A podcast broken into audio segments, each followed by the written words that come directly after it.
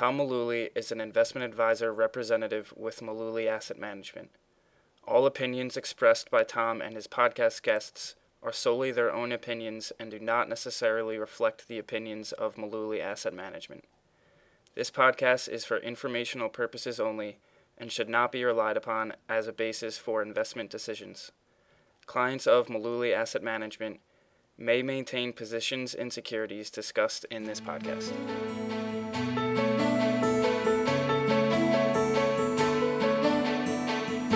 Welcome back to the podcast. This is episode number 193.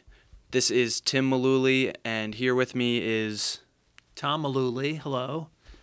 Welcome back. We are going to continue answering your questions. Um, people have been sending in some pretty great questions that they have uh, about their finances and you know financial planning and investing, and we try our best every week to answer them for you, and that's what we're going to keep doing today. Please understand that when we do answer these questions, most of them are pretty sketchy. They're detail light in terms of what we get. They're, these are questions that come into a website and they get sent to us.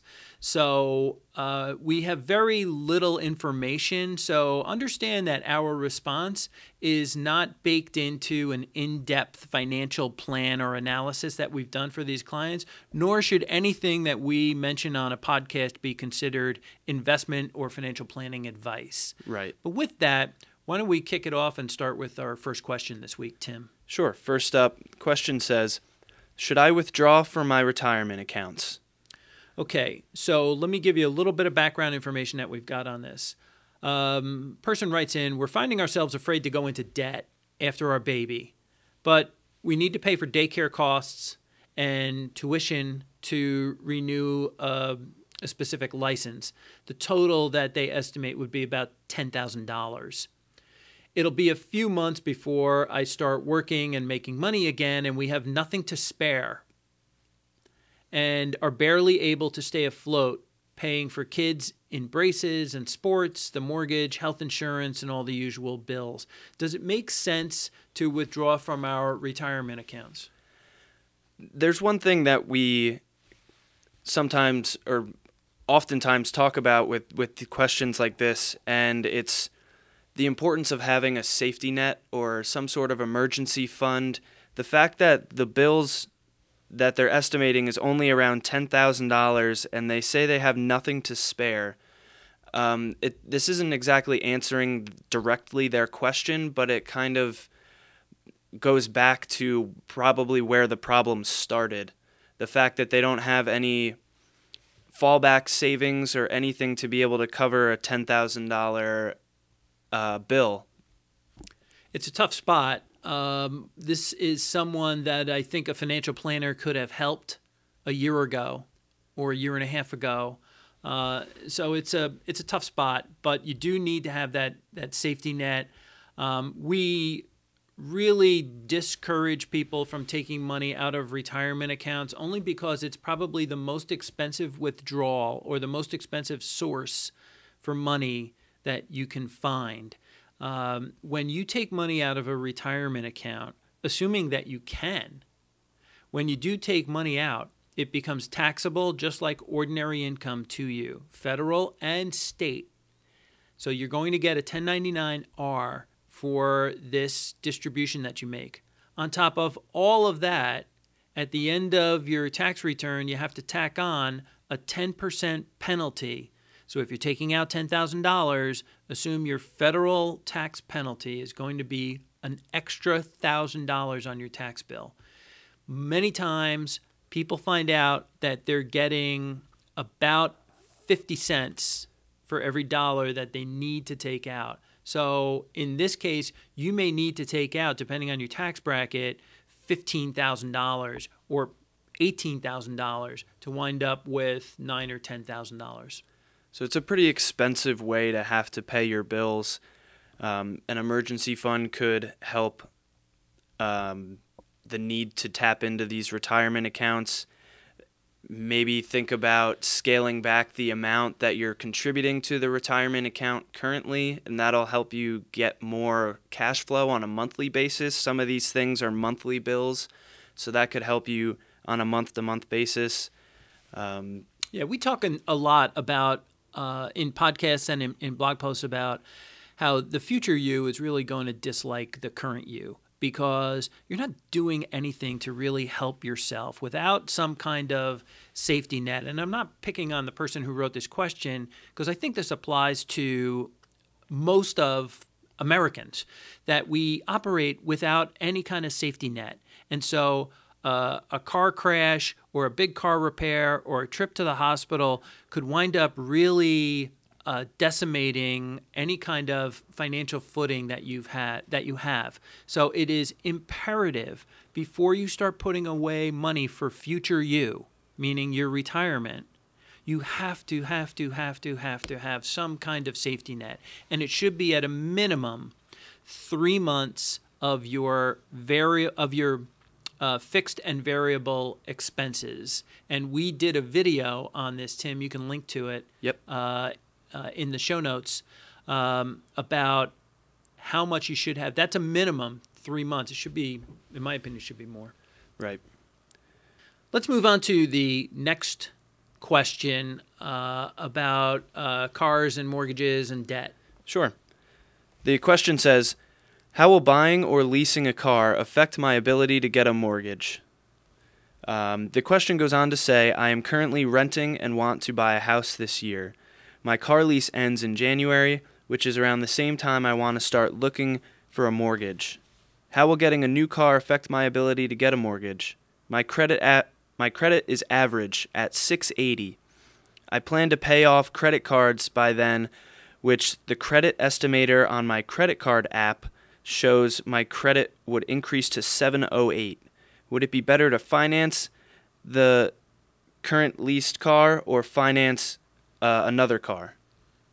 Oh boy, it might be better to take the bus. Right. Um, so th- there's so many things that we need to unpack in this. Um, car leases, car payments in general are supposed to be a patch to get you started in a car, and hopefully cars will last longer than the last payment, whether it's a lease or a, a payment on a car. So the one of the little tricks that I used to teach my uh, young clients early on was when you make your last car payment next month, whatever the car payment is, $375, whatever the number is, send it in to me. And we'll put it in your account. And continue to make that payment every month, but pay yourself instead of sending it to an auto leasing or an auto finance company. Whether you have a car lease, if you have a 36 month obligation, it's an obligation. It's a debt obligation. If you have a 60 or 72 or 84 month car loan, it's an obligation. Both are going to affect your credit score. Both to different degrees. So the other things that I saw in this, uh, I plan to pay off my credit cards. So you've got credit cards, you've got a car lease that you're winding up, and you want to decide should I lease another car or buy another car, which you may not have money for. Uh, and then if you do all of these things, some app on your phone is telling you that your credit score is going to go to 708. I think that was the big big thing that stuck out in that question to me was this credit estimator on their credit card app said that their number would increase to 708 or whatever they said. But just the fact that I wouldn't rely on a credit card app to tell you whether or not you're going to be able to afford a loan or, or you know, lease it, how it's going to affect your credit score to get a mortgage. I would recommend sitting down with a mortgage banker, someone who is well versed in mortgages and how getting one would work, uh, as opposed to trusting a, a credit card app. That's just my personal opinion. Yeah, understand that if you talk to a, ma- a mortgage banker or a mortgage broker, uh, they don't charge a fee for that. They, they get paid when they put a loan together. So there's no harm in asking uh, someone in the mortgage business to sit down with you and go through the numbers uh, instead of trusting some app on your phone. Uh, I, I, think you're going to get some solid advice on which way to go. We actually interviewed a mortgage banker in right. one of our earlier podcasts this year.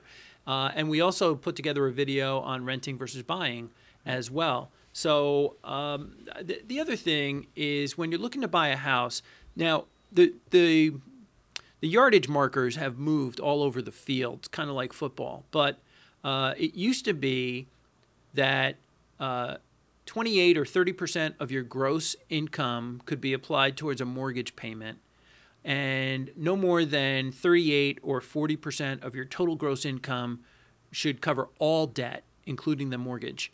Um, that's for me, that's always been a, a, pretty good rule of thumb. Now, depending on market conditions, sometimes it's more, sometimes it's less. Sometimes they move the move the yardsticks all over the place.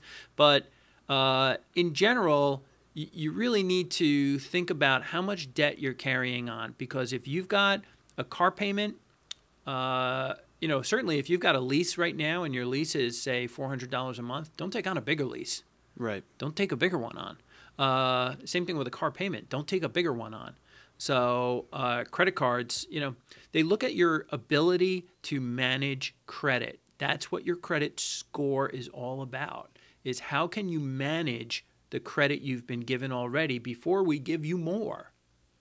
All right, enough about that. Moving on.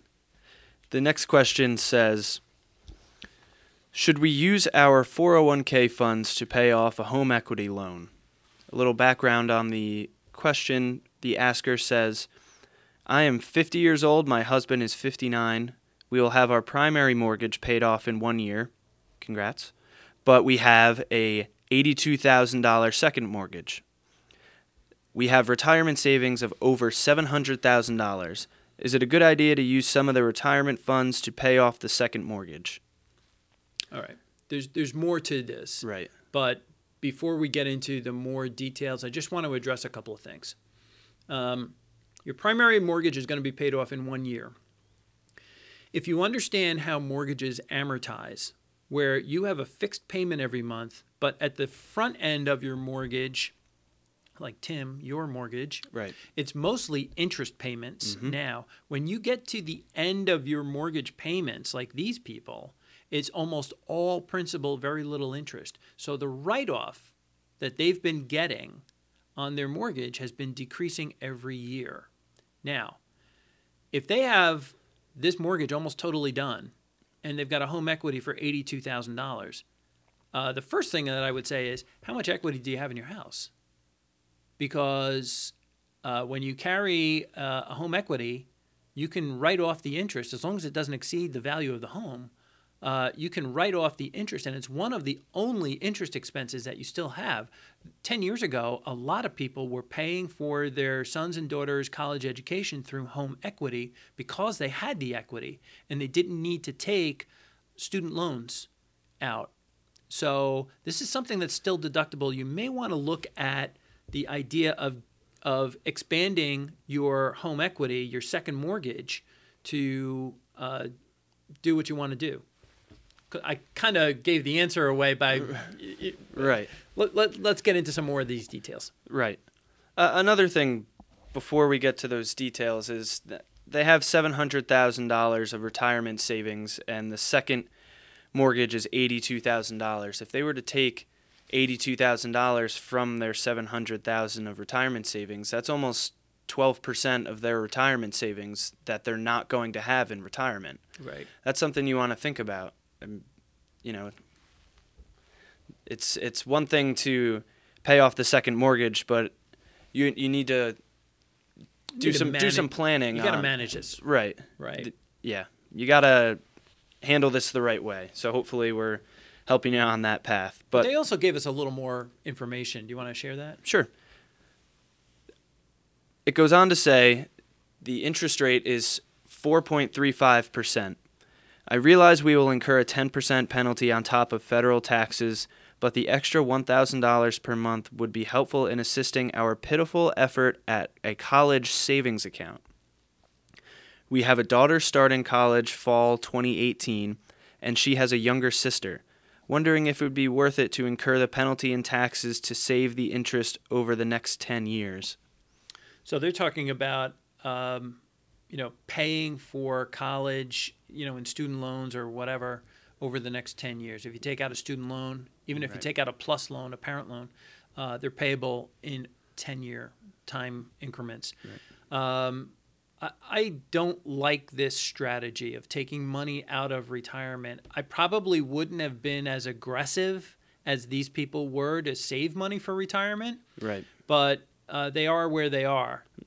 So if there's a way that they can slow down tremendously the amount that they're socking away in their retirement plans, that, that may be something for them to consider. Right. Reallocating the savings that they're doing on a monthly basis from going into the retirement accounts to getting ready to help pay for their daughter's college. Right. So uh, we don't know the details. We need more information. But you know, if if someone's 59 and their spouse is 50 years old, uh, and they've got 700 grand socked away for retirement, uh, both of them may be working, and both of them may be maxing out their contributions. Which, uh, if you're over the age of 50, that's $48,000 between the two of them. Right. You could pay for a lot That's of a college. that's a that's a depending on where the girls are going to college, that could be a, a semester or two. Sure. So we've got another uh, college related question now as well. Right. Next question says, should I use my traditional IRA to pay for my son's college tuition? It says, I have a traditional IRA and I am short $3,000 for my son's tuition this year. The school does not have a payment plan. If I use the funds from my IRA and have the $3,000 deposited back within 60 days, will I get hit with federal tax? All right, so let's answer this in reverse. If I take money from my IRA and put the money back within 60 days, do I get hit with federal tax? No.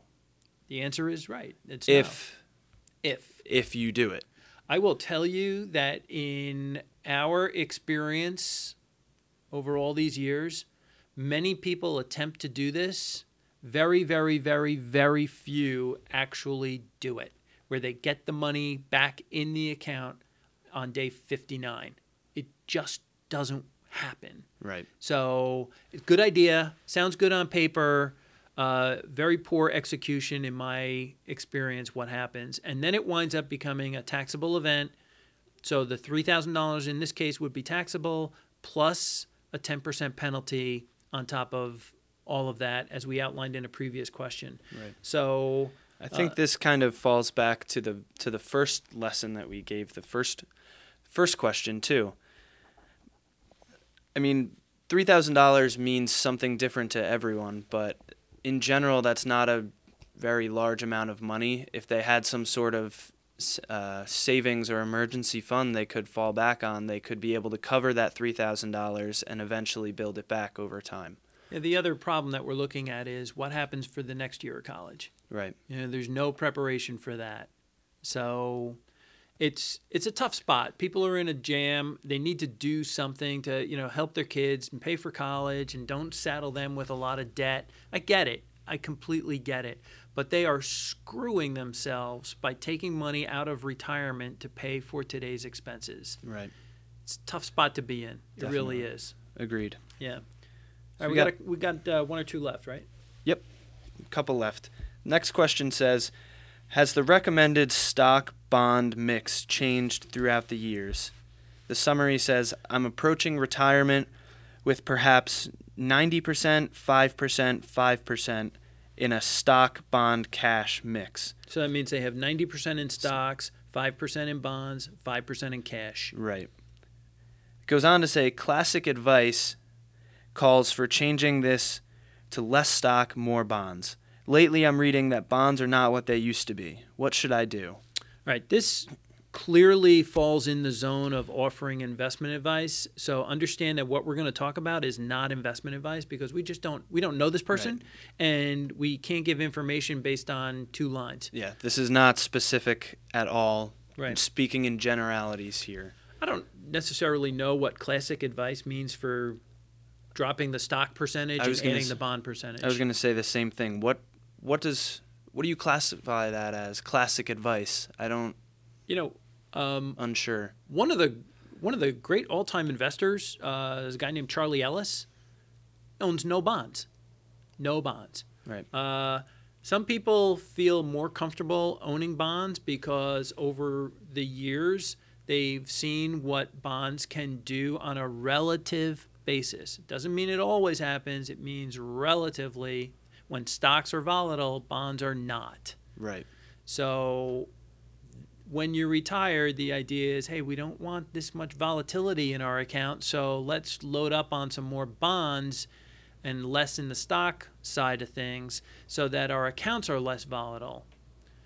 You have to decide am I at my goal for retirement? Am I reaching the dollar number or am I going to be able to withdraw enough over the years where I don't have to have that much in growth oriented investments? Right. If you can handle the if the amount you're at if that's enough for you and you want to scale back some of the volatility, then it might be time to change the allocation that you have to be less stock oriented. But at the same time, we don't know what's going to happen in the market going forward in the future. Stocks could start underperforming and bonds could start appreciating in value. We don't know what's going to happen.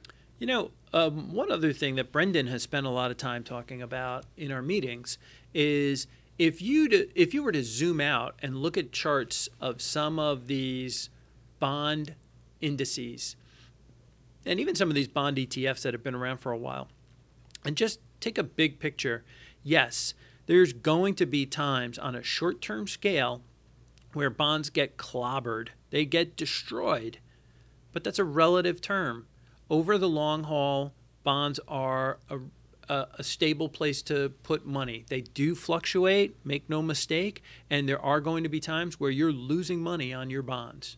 We've seen it happen. Uh, but over the long term, uh, bonds are a terrific place to generate some cash flow and keep the relative performance pretty stable. So the problem is a lot of people try and get cute and try and time this stuff and say, well, the Fed's going to do something on Thursday, so we need to act now. And that's where it gets a little fishy yeah. for people sometimes. Okay, uh, last question that we've got this week. Uh, do I need to have a retirement plan? And the the person who wrote this in said, "What if I don't want to have any of the retirement plans offered by an employer? Do I have the right to not accept the plan?" Some companies will automatically enroll their employees in the plan, but that doesn't mean you need to contribute to it. You can scale down your contributions to 0% and take the income instead of putting money into the retirement plan. So even though you are automatically enrolled, no, you don't have you don't have to. You can you can take the money in your paycheck if you want. Um, might not be something that we would recommend a lot of the time, but I think that's good. I think that's good advice. Yeah. You're not on the hook, and you can always zero out your contributions, even if it's just for a temporary period of time. So that's all the questions that we've got for episode 193. Uh, if you have questions, you're probably not the only one who's thinking of them. Get in touch with us, and you may wind up seeing it or hearing it uh, on a future production from Mullooly Asset Management. Thanks for listening, and we'll catch you on the next one. Hey, thanks for listening. Listen, I have a big favor to ask you, and it might take you 30 seconds or less, and it would mean a lot to me. If you like this podcast, please let me know, and let the team know as well. And you can do this very easily by subscribing to the podcast. It's probably the biggest favor you can do for me right now, and it's really simple. Just go over to iTunes, search for Mullooly Asset, and click subscribe. Again, it'll only take a few seconds to subscribe, and if you subscribe now, it'll really help me out a lot. Thanks again.